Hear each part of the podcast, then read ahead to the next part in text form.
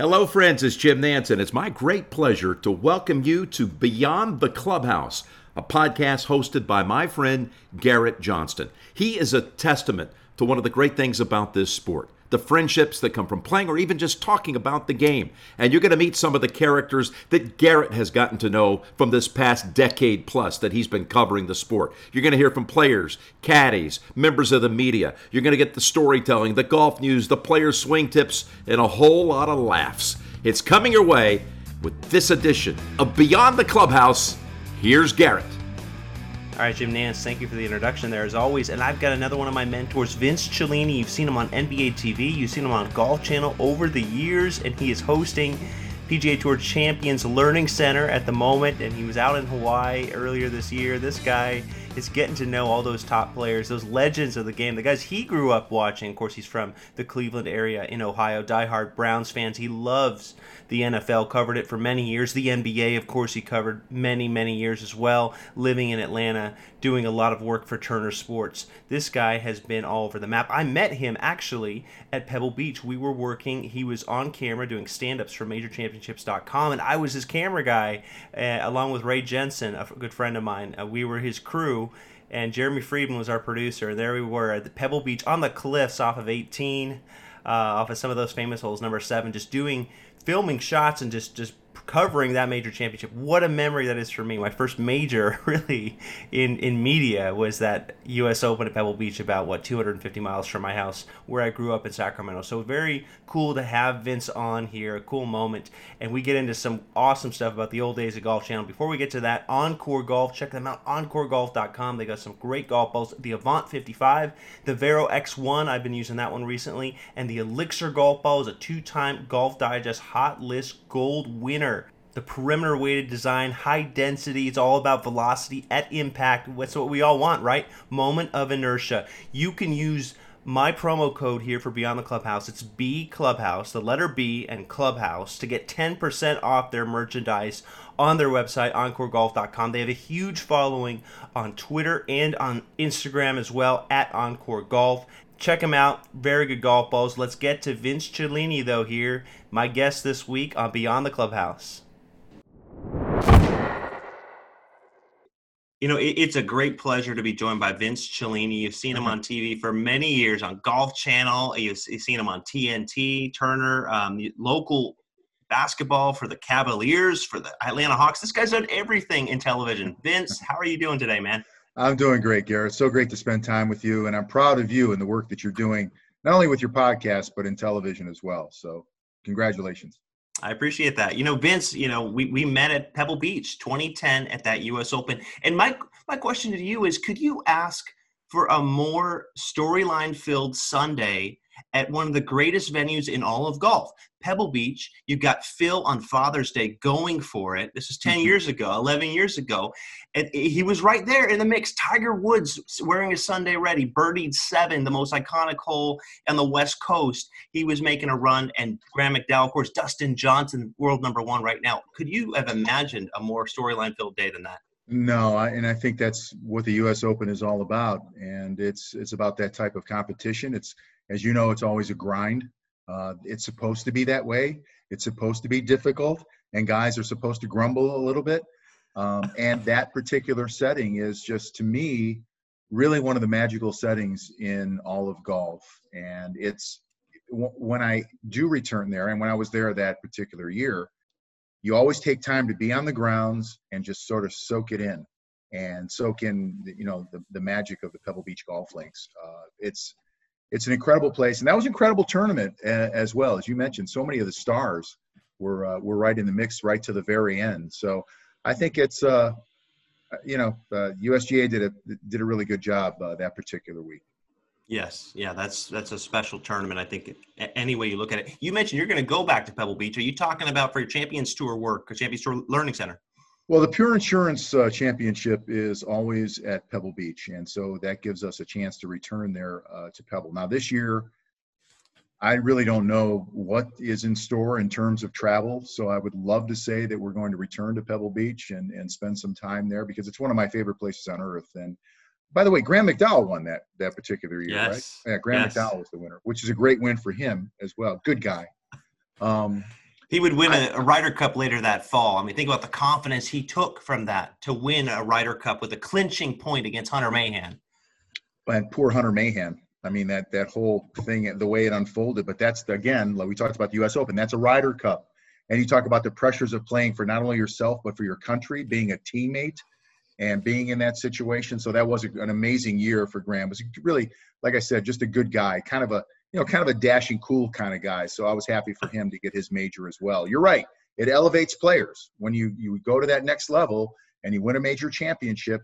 You look at yourself differently. Other people look at you differently, and and you know this, Garrett. You're always addressed as major champion, so and so, Graham McDowell, Phil Mickelson. You're always a major champion, which is uh which is where they want to go when once you have you've achieved that, it takes you to a whole nother level. And I think you're seen differently. You see yourself differently in in winning a major, and that's why, you know, it's it's so funny. Some guys win early, very early in their careers, and then you'll see other guys. At least, you know, a guy like we mentioned at Pebble Beach earlier, Tom Kite. I think Tom was like 42 uh, when he when he won that major. Um, so I, I just wonder if it's going to be more rare to see older players win because the young players are so good right now and they're scooping up, you know, these major championships. Um, that's the, that's the great thing about golf is that you you know this. It might be your week, you know. It might be your week this week, whether it's a major or not.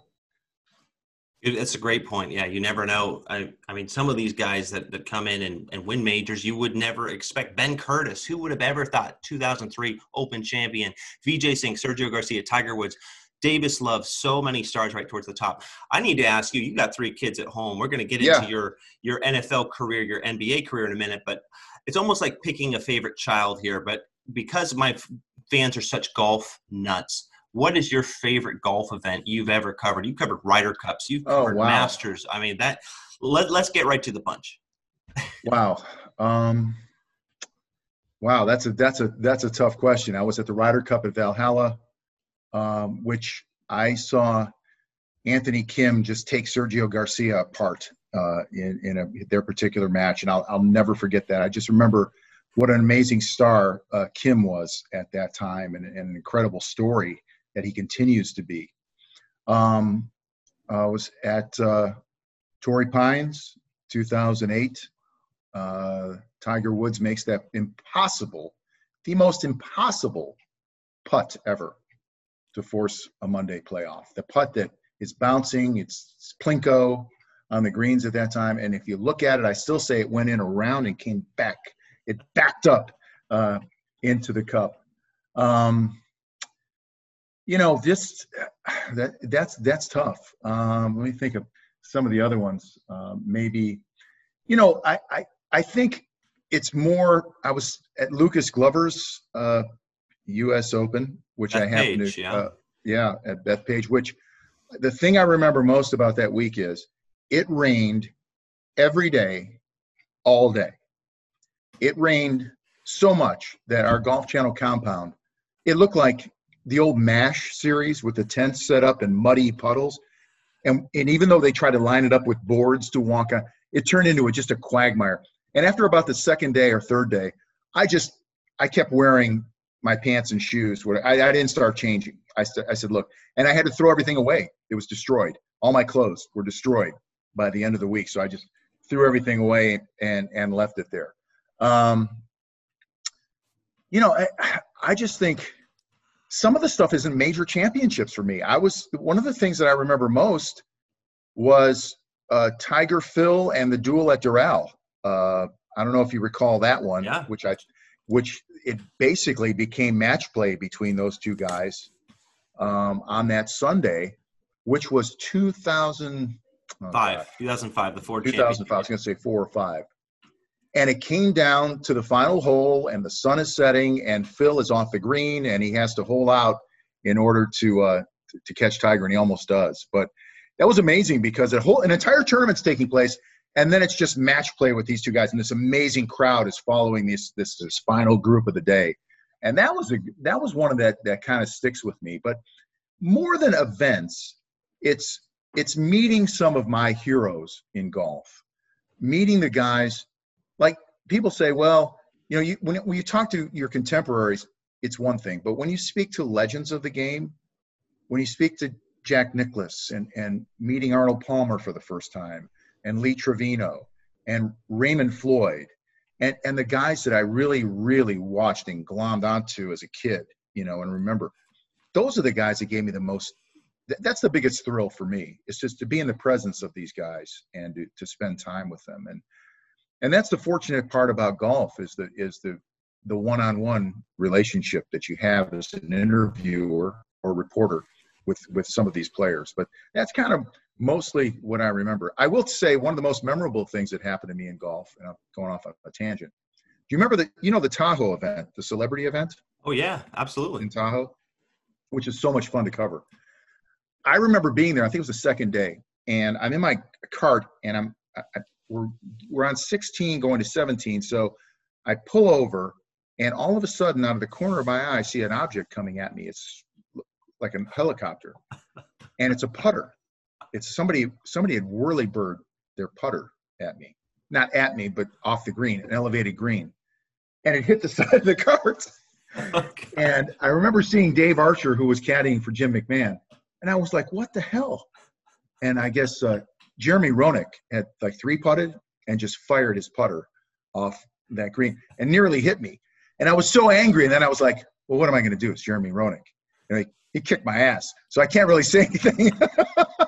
but I was telling Archer, I go, what's with that guy? He's nuts. He's crazy. It's a celebrity event, you know, chill. But a competitor is a competitor, I guess. And that's the best part of it. I love that event. You know, I, grew up in Sacramento, California, and yeah. I covered that from 2000 and right around the time I met you, 2010, 2009, 2010, all the way to 2015, 2016 when I left here for the East Coast in Washington D.C. And the competitiveness of these guys. I've I've spent time with Aaron Rodgers, just talking with him after his rounds, or Tony Romo after his rounds, and they just want it so badly. And I'm sure you've been around some of those athletes and, and how much they want to compete. Well, and, and I think what they realize, and this is what makes golf so unique, is that you know you're talking about some of the greatest athletes in the world. Um, you know, I remember talking to Jerry Rice, who's played in you know as a Super Bowl hero. He's the greatest, maybe the greatest player ever, and how nervous he was to put that peg in the ground and hit a tee shot with people around. I mean, that kind of pressure is different than anything that many of these these players face. So, you know, these great athletes are now out of their element to a certain extent and understanding how different it is to compete in an event like that and you know to take the club back and try to actually make make contact so it's uh it's pretty challenging and and it uh it it, it can expose uh, a lot of guys who think that they're really good, but may not be as good as they are. Although those guys are all, you know, pretty good players. Mm. I remember when I was filming stuff for Turner Sports at at that Tahoe event, Charles Barkley would put business cards to in front of his sunglasses, like inside of his sunglasses, so he couldn't see himself making contact. I was on the range. Once he was on the first tee, and we knew the trouble he was going through with his swing, he was actually um, mumbling to himself before his first tee shot. And we're talking like I, I had the headphones on, listening, get gathering audio, and listening to eh, to your point about these athletes, how much they want, how nervous they are. And it's just crazy. This game does some some amazing things to us. You mentioned the legends, though. I love that you mentioned Tom yeah. Kite.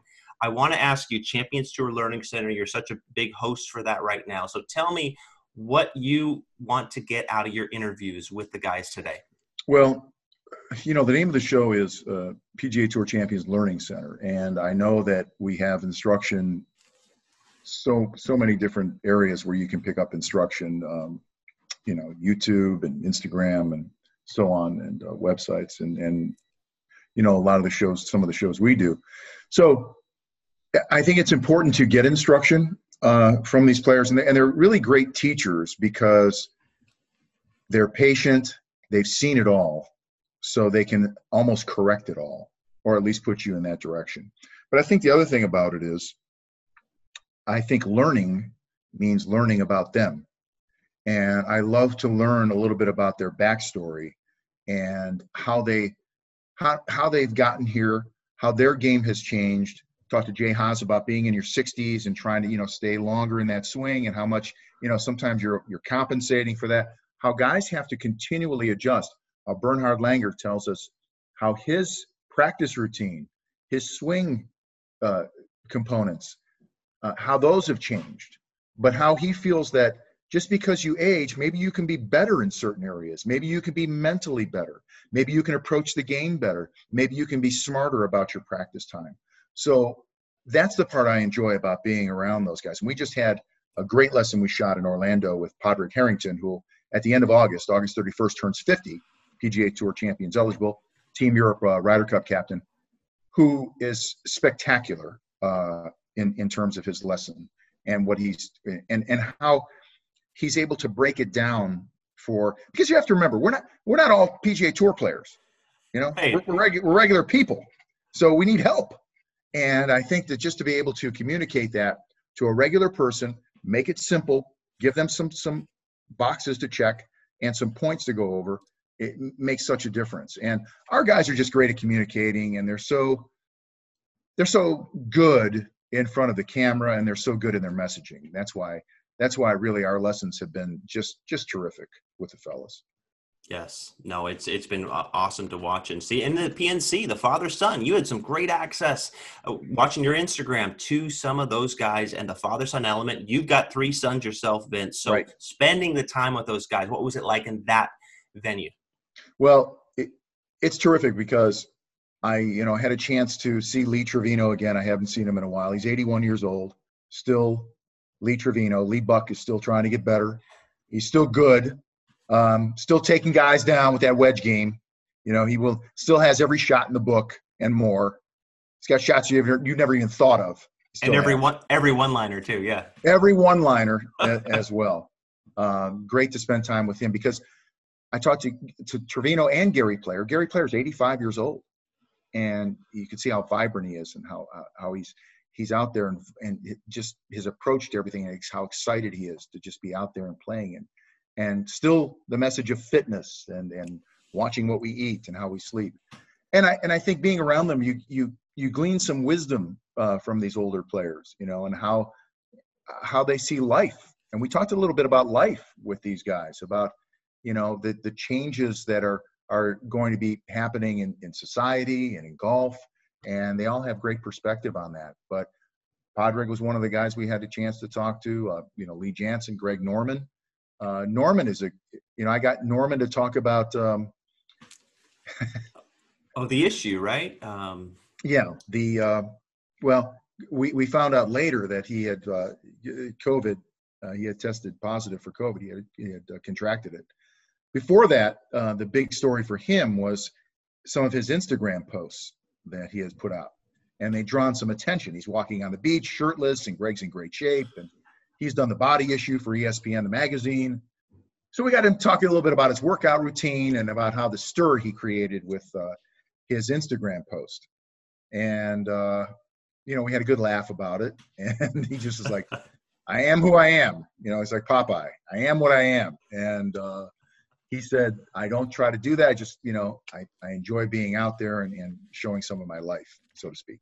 So that's, uh, so I guess your question was just you know really the access with these guys and being able to uh, to watch them, and of course, seeing uh, Charlie Woods was the star of the PNC uh, championship, and what a show he put on. I mean, he's 11, and like his father, you know, in the spotlight, you know, next to the greatest player, and he shows out. I mean, his kid's got shots. He, has got the body language. He understands. He's a chip. He's a chip off the old block and it was just so entertaining to watch him uh, perform as well. And that, you know, that that was nice. That was nice because as a kid, he want he liked being out there.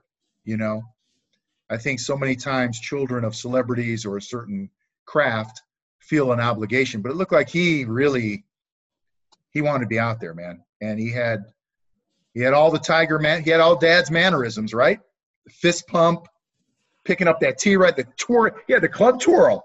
Uh, he's got it down. He looked great. So that that was a lot of fun. It was a lot of fun to see that in a special event. Yes, yeah, it was huge. I, I, so much social media following from that, of course, and I, you know, I this we're getting to a point here that I, I love about golf, the friendships of golf, and you've talked about the people you've interviewed. I think about the friendships also with the colleagues that I've met along the way. People like yourself, people like Craig Kann, uh, people like uh, you know Jeremy Davis, and producers I've worked with in the past. Um, but for you, like what what comes to mind when it comes to friendships of golf? Um, well, you know, I, I think of, you know, the people I worked with at Golf Channel were so talented. Rich Lerner is one of the most talented people I've ever worked with. He does everything well. What, um, makes getting, you say that? What makes you say that about Rich? Well, because he's great in the studio. He's a terrific writer. Um, does play by play. he's great on remotes as a, as a live host. He does everything well, and that means that he's got that tool belt that allows him to do all of those things um, very, really masterfully. Um, so I, I, admired him very much. We're kind of from the old school of television, and and so I, I feel a connection with him. Craig, same way, super hard worker, um, great in studio, done play by play, terrific live from shows that he did week after week at Golf Channel. Um, it was really a pleasure for me to spend time with Frank Nobilo uh, when we did live froms and also some segments because I always admired Frank as a player. And folks need to know that Frank really wanted to be the best television analyst he could be. And he worked at it. And he was a person that I could go to and say beforehand of a show, is this something that do you think this is a good area? Is this a good question? Would this be a good topic? And get we had we had this really good give and take uh, regarding that, and uh, you know, just thoughtful people. Chamblee is, you know, he's really found his niche as an analyst and sort of. Uh, I don't know what's the what's the word I'm looking for. It's not sort of I don't know if he's a golf curmudgeon, but he's sort of sort of a conversation a, a, starter, like a yeah, you know, somebody like that who's um, you know who who will be who has an opinion on on what we're seeing in golf right or wrong I mean he has a strong opinion and uh, so just to be around these people and, and I, am so proud of dan hicks who i worked with way back at cnn sports in the late 80s uh, and early 90s um, who has gone there dan always loved golf and he's become you know this amazing play-by-play guy for NBC Sports. And not only that, but his swimming is not to be discounted either, the stuff he does in the Olympics. So I'm, I'm very proud of Dan, and I just saw him recently. and Steve Sands has also turned himself into, you know, a, a good play-by-play man. So I think, Garrett, really media in general, we're all about one or two people. We're separated by one or two people. Okay, you'll say, "Hey, do you know him?" Well, I know him because of him or her. And so there's about two degrees of separation for everyone. So it's really about relationships in this industry. And if you've been around long enough, you either know that person or know someone who knows that person. So it's that's that's been the the residue of being around a long time. Yeah. Well, listen, we talked about Craig Kann, and he's a he's a shared friend of both of ours uh, in terms of connection. We think about closeness of everybody. Um, he wanted me to ask you about your very first day at Golf Channel, Vince. Uh, Hopefully, you tell a story. Well, we'll see where you take that here. Well, you know, I I got. I don't know how I'm going to tell this and make it uh, make it uh, digestible. yeah, uh, sort of. Uh, yeah, clean. We'll keep it clean. Uh, keep it G rated here. Um, Garrett rated. Um, well, I got into Golf Channel and we were all in cubicles in this room. We looked like an enterprise rent a car office. That's the original Golf Channel. We all had little cubicles, and it, it was an office space, and it was not conducive to TV at all. So I'm meeting people, and I hadn't met Craig yet, but um, apparently, when I went there, it was um, I, I, had a nice reception when I when I got to Golf Channel because I had come off Turner and, and CNN, and uh, most people were very like, "Hey, welcome. You know, it's good to see you." Uh, Kann had just gotten back from Hawaii, I believe, and he walked in and just kind of walks in the newsroom. He goes, "Hey, where the f is Cellini?" Just like that. Where the? And I go, "I'm I'm right here." and that's how we met, you know. And he he started laughing, and I started laughing, and we spent many a Sunday after that watching golf and watching NFL football and or baseball or whatever. And Craig, uh, Craig and I have shared a lot of laughs. We still do today. I just saw him a couple weeks ago. Well, to your point about watching, you know, football and other sports while you're there, um, the environment of the good old days of Golf Channel, kind of paint us a picture of that, Vince.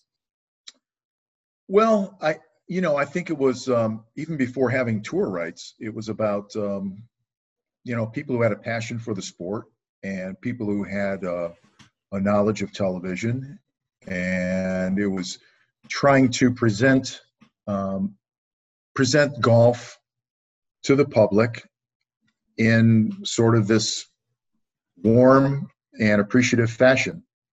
Um, it was it was not fancy. I mean, we had when I got there, the graphics were were pretty dated, um, and we did not have big research staff. I mean, you were looking at your research guys, you and a producer, and maybe your other uh, your co-anchor. Um, and there were some specialty shows. It was it was at times pretty bare bones, but it, it was also good because it, it you know it, it kept it relatively clean in terms of the ingredients that went into making TV every day. Um, but not so, not so fancy really, but really grinding and always with good relationships uh, with players along the way. And you know, you would see players kind of come into Golf Channel to do segments now and then. And the word was that early on, very before I got there, that uh, uh, Tiger Woods would come in at night and sometimes watch uh, old programs of golf and want to see some of the old time players. And uh, that's what I heard that he would come in and, and kind of watch some of the uh, the segments. But just a a lot of characters. Um, but it, it it was it, it was interesting. It was interesting because I was not a golf like I, I was not a golf expert. Jim Huber, the late Jim Huber, the late great Jim Huber, had covered golf for CNN for so many years, so that was kind of his beat. So I had to really in, in, engross myself, engulf myself in, into golf when I when I got there, and needed a good year under my belt to sort of get it. Um, and there were a lot of people that were very helpful along the way. That um, I knew one thing: we everybody was like in golf gear all the time. That was the cool part. Like you can come to work and just have golf gear on all the time. It wasn't it was dorky. Like, no, it was breezy. You know, it was like kind of come in and it was just like whatever, and it was it was Central Florida, and you know, it was kind of just like really a breezy day. You know, and I, that I liked. I liked that a lot. It was a good. It was a nice change after after the grind of CNN for so many years. Get it done. Get it done. Well, you know what? Uh, Craig also mentioned the impersonations. You're a master of impersonations. Oh, I don't know about that. Hey, well, I mean, there would be some extra time where you guys would have fun and, and impersonate different things. What do you remember anything anything, anything uh, from that? Um, we would just start to, you know, pick up. I wouldn't say impersonation so much as we would pick up the cadences of people. Uh, you know, Jim Nantz, uh, Tiger, Tiger and uh, Gary Koch with his Gary's like, yeah, Johnny, you know, those little just they're not even impersonations, they're like noises. And you just pick up the, cadences of people that you hear the broadcast because you know if you sit there and listen to a golf broadcast for three hours, I mean, uh, if you're me and you're crazy, that's what you hear. You know, you start to hear some of those little those little things that go on. So um, yeah, it's more more of a more of an interpretation than an impersonation, maybe. No, that that's great. Uh, golf, I'll face it, it's one of the most vanilla. It, it can get so vanilla, so you have to mix it up and you have to look at other things. and that's talk- why I like Johnny Miller so much. I like Johnny Miller um, because I met him for a golf talk. I did. I took over golf talk for a while, and it was interesting because I thought he's such a unique person. I really, I, I admire him as a player. I did, and then as an analyst, he said stuff that like nobody ever said before. You know, um, you saw this guy. If Hogan saw a swing, he'd puke, and you know some of the stuff he said was just outrageous. And I met him, and I thought this guy is alternately super humble and an egomaniac at the same time. He's like, it's it's incredible. He's this ball of of both things. I remember him getting up and saying, "Can I give Tiger a lesson?" He had a club. I said, "Yeah, man, get up and Tiger, you should do this." And this is when he Tiger's in his heyday. Who's telling Tiger what to do? But that's what makes him unique and so good. And uh, I, I, I miss I miss Johnny Miller a little bit on the broadcast. You know, I, kind of I kind of miss his uh, his insights and his style. He was always doom and gloom. Oh, this could go anywhere, or this is this could be trouble, or you know, he could fly easily fly. You know, he was always doom and gloom on every shot, which was kind of funny. Yeah, no, we definitely miss his voice. So I'm sorry to interrupt you, but no, no problem. I mean, his voice is huge to the broadcast, and you're getting real, real stuff, not fluffy, feel good um, material. But I wanted to ask you more generally about your career, NFL coverage. I mean, Super Bowl, your first Super Bowl was January 27th, 1991. What did you take away from the Giants and Buffalo Bills week that week for you? What um, stands um, out? Wow. Well, there's a lot going on that week. The, uh, the Persian Gulf War was going on, so there was a chance that we weren't even going to be able to uh, to get to Raymond James in Tampa, and there were there were huge cement uh, bar- barricades all around the stadium. So was, security was like super tight because of that. But there was also a very um, patriotic feel uh, to that particular game. There were a lot of things going on there. First of all, Buffalo was like this amazing offense. They couldn't be stopped. They were rolling up points. The Giants were a huge underdog. Jeff Hostetler's their backup quarterback is playing. They don't have a chance. How are they going to do it? And how are you going to stop this? How are you going to stop? And so the one thing that also stands out is Whitney Houston sang the national anthem uh, for that particular game, which was people had flags. She belted out. For I love Whitney Houston. Love. I mean, she's one of my all-time, all-time favorite uh, singers. She belted out this national anthem, and people were crying in the stands. That's how emotional it was uh, prior to the game. So I do remember that. I do remember how grumpy Parcells was uh, during the course of the week, and I do remember seeing a lot of the Buffalo Bills around town all week. Around town, and I do believe uh, I remember the finish of that game, and uh, just that the Giants were able to somehow pull that out. But it was an it was an incredible first Super Bowl for me to uh, to be able to cover, given all those things that took place and how much how much I love the NFL. Yes, you're a huge NFL guy. You love your Cleveland Browns. I've seen you tweeting about them. You're saying get get your love, resumes in. Sometimes I love them. Sometimes, sometimes I don't love them so much, but sometimes I do. Yeah. Well, growing up in in that part of the country, um, you know, Vince, when did you realize you you have to work in sports? You just have to find a way to do this. Well, you know, I grew up in the east side of Cleveland, um, in the city. I was an inner city kid, and so I I remember sports was just basically the connection with my father. My father was kind of a blue collar guy, factory worker, um, and but sports was our connection. We weren't we didn't have a ton in common, but that was like the way that we could be together and uh, and talk sports and be and share something. But I remember being in sixth grade and we went to a field trip in a downtown educational facility in Cleveland. Our, our public school had a bus trip, and uh, we got to sit in front of a closed circuit camera at, and and speak. And I was about 11, and I said, "This is what I want to do. Uh, I want I want to do this."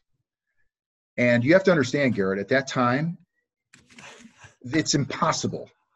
That there's no I couldn't I couldn't share that with anyone because it was such a it would be like saying, well, you know, I'd like to go to the moon and I'm going to take a rocket ride and there was no formula for that. But long story short, uh, went to school, went to college, College of Wooster, not really a TV school, did some radio, radio play by play, got out. And the thing that shifted me was really badgering a family friend to give me an internship at a local TV station. And in that year of internship, it was like going to grad school for television with veteran reporters, how to shoot stories, how to cut tape, how to write. It was everything I needed to. I was like going to school, and I would just, I would shadow reporters as a kid, bring my own tape recorder. They would do an interview, I tape it. They would cover a story, whether it was a fire or robbery, and I would come back and write my own story and then use the sound and compare it to theirs, the one that aired. So it was just like going to school every day, and I asked questions, I shadowed people, um, and that's I learned. I learned in a very hands-on manner, and in about a year, I was doing the weekend sports. They gave me a shot to do weekend sports. And at first I was, this is me doing sports. Hi, welcome to the show.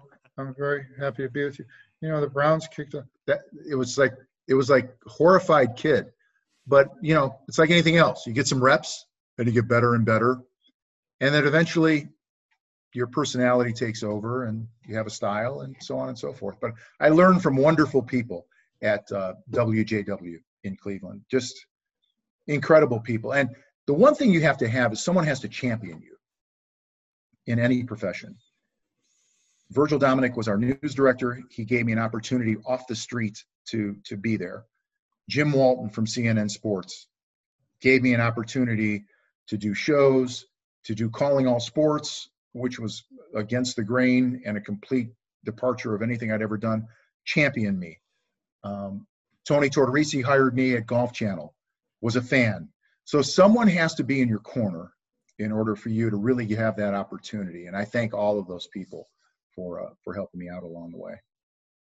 That's awesome. Well I, well, I love when you give credit where credit's due, and, and, that happens so much in our lives. There are so many important people that you right. have to remember. I that, that's my perspective, Vince. Yeah, you and you know it's it's it's not only getting an opportunity, it's making the most of that opportunity and and saying, you know, I'm not going to let you down. I'm going to take this and I'm going to run with it. You know, if that's what you want. But I, I do believe that you have to have a passion for this business, and I think that it's something that most people I talk to, Garrett, have really wanted to do this since they were kids. I think most of them, and they that's doing it for the right reason. I didn't do this because I wanted people to know who I was. I wanted to be on TV or be, be known or have likes I did it because I felt I had an obligation to bring people their information about sports, which I love, and make sure that I present it in an entertaining fashion and and give it to them as as somebody they would trust. You know, and you have to have that that trust aspect on television. And so that was that's all I've ever tried to do is just work, prepare, and and then deliver. Um, but it's it is a craft, and I look at it as such. You know, it's it's it's not just put a clip a mic on and you know off you go. Uh, so I, I, just always took uh, took great pride in in doing television work. And that comes across through all Thanks. your work with NBA TV over the years, and with uh, the Hawks and uh, Cleveland. Just so many different, so many different uh, stops you've made along the way. And, and you're, and you're probably thinking, you're probably thinking, how did this guy get so old? How, what happened? 30, 39 years of broadcasting. That's 39. That's a lot of someone's life. Like that is, that's some major commitment, Vince. You know, Garrett, and not to not to sound like I'm at some, uh, you know, appreciation dinner. I I'm so grateful to everyone that I've worked with and allowed me to be on their their air, and the people I've worked with, my analysts at NBA TV, Steve Smith, Dennis Scott. I mean, I, I, I love those guys so much. Shaq, my analysts at CNN, the late Ron Meyer, such a great guy. I got to work with Kenny Stabler for a year. Um, I'm so grateful that this kid got a chance to really pursue his dream. And I really don't have any, I feel like I checked the boxes, you know, I'm going to look back at this someday, not that it's over, and I'll say, you know what, I I did okay. I did everything I, I really wanted to do in this business. I've been so fortunate, and uh, so I, uh, I I I loved it. I still love it, you know. And when I don't love it anymore, I won't do it. Yeah, I guess in closing, what would you want to tell, I guess, the audience that what that they should remember from the 39 years? There's so much in in your memory bank, I'm sure, but is there a lesson that you want uh, listeners to know about your, wow. your experience? That's a great question. Um, I think that um, that I I I appreciate the fact that they allowed me to uh, to be in their living room discussing their team or teams. Um, that there was always, always great care and respect in doing it. It was always very sincere, and that I uh, I was prepared and did the best job I could possibly do, and that they were able to tolerate a little bit of my smartassity uh, along the way. But just just thankful that um, and and just want people to know that you know it was it was all done with great care and respect uh, for not only the uh, the in the industry um, television itself but uh, you know the teams in doing this it wasn't it was never haphazard and it was always um, something that i tried to, to do to the best of my ability so i guess i guess that's about it and I was never intoxicated on the air. Should they know that as well? sure, just throw it in. Why not? Why not?